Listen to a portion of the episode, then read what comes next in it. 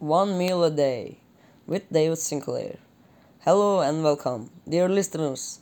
In this podcast episode, we have the renowned scientist David Sinclair as our guest.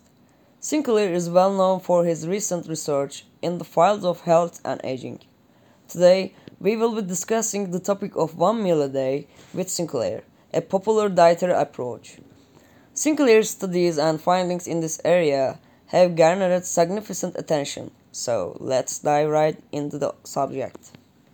David Sinclair is a molecular biologist who has been involved in long term research on health and aging.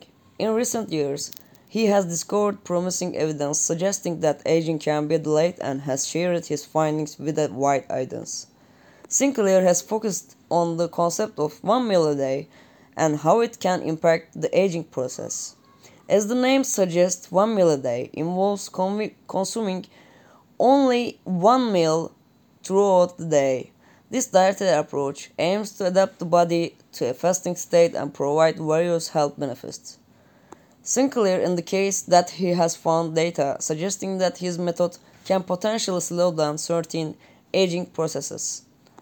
Sinclair's research demonstrates that one meal a day can influence energy production mechanism within cells, which in turn may delay the aging process. Studies indicate that prolonged fasting periods can enhance mitochondrial function with cells, leading to a reduction in aging signs. Furthermore, Sinclair highlights that one meal a day can improve insulin sensitivity and reduce the risk of metabolic disorders. By balancing in insulin levels, this dietary approach may help control blood sugar levels, ultimately preventing metabolic conditions like diabetes. However, it's important to note that Sinclair's findings are still a subject of debate and experts hold varying opinions.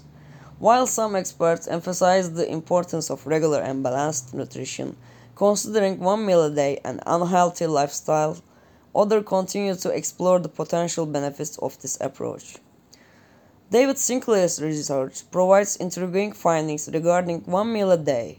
It's believed that this approach may slow down the aging process, influence energy production mechanisms, and reduce the risk of metabolic disorders. However, further research is needed in this area, and adopting one meal a day is not necessarily suitable for everyone. In this podcast episode, we have discussed David Sinclair's studies and findings on one meal a day. His research contributes to raising awareness about aging and health, helping individuals lead healthier lives. Remember, it's important to consult with an expert regarding your dietary choices. Thank you for joining us in this episode. We'll see you in the next podcast. Stay healthy.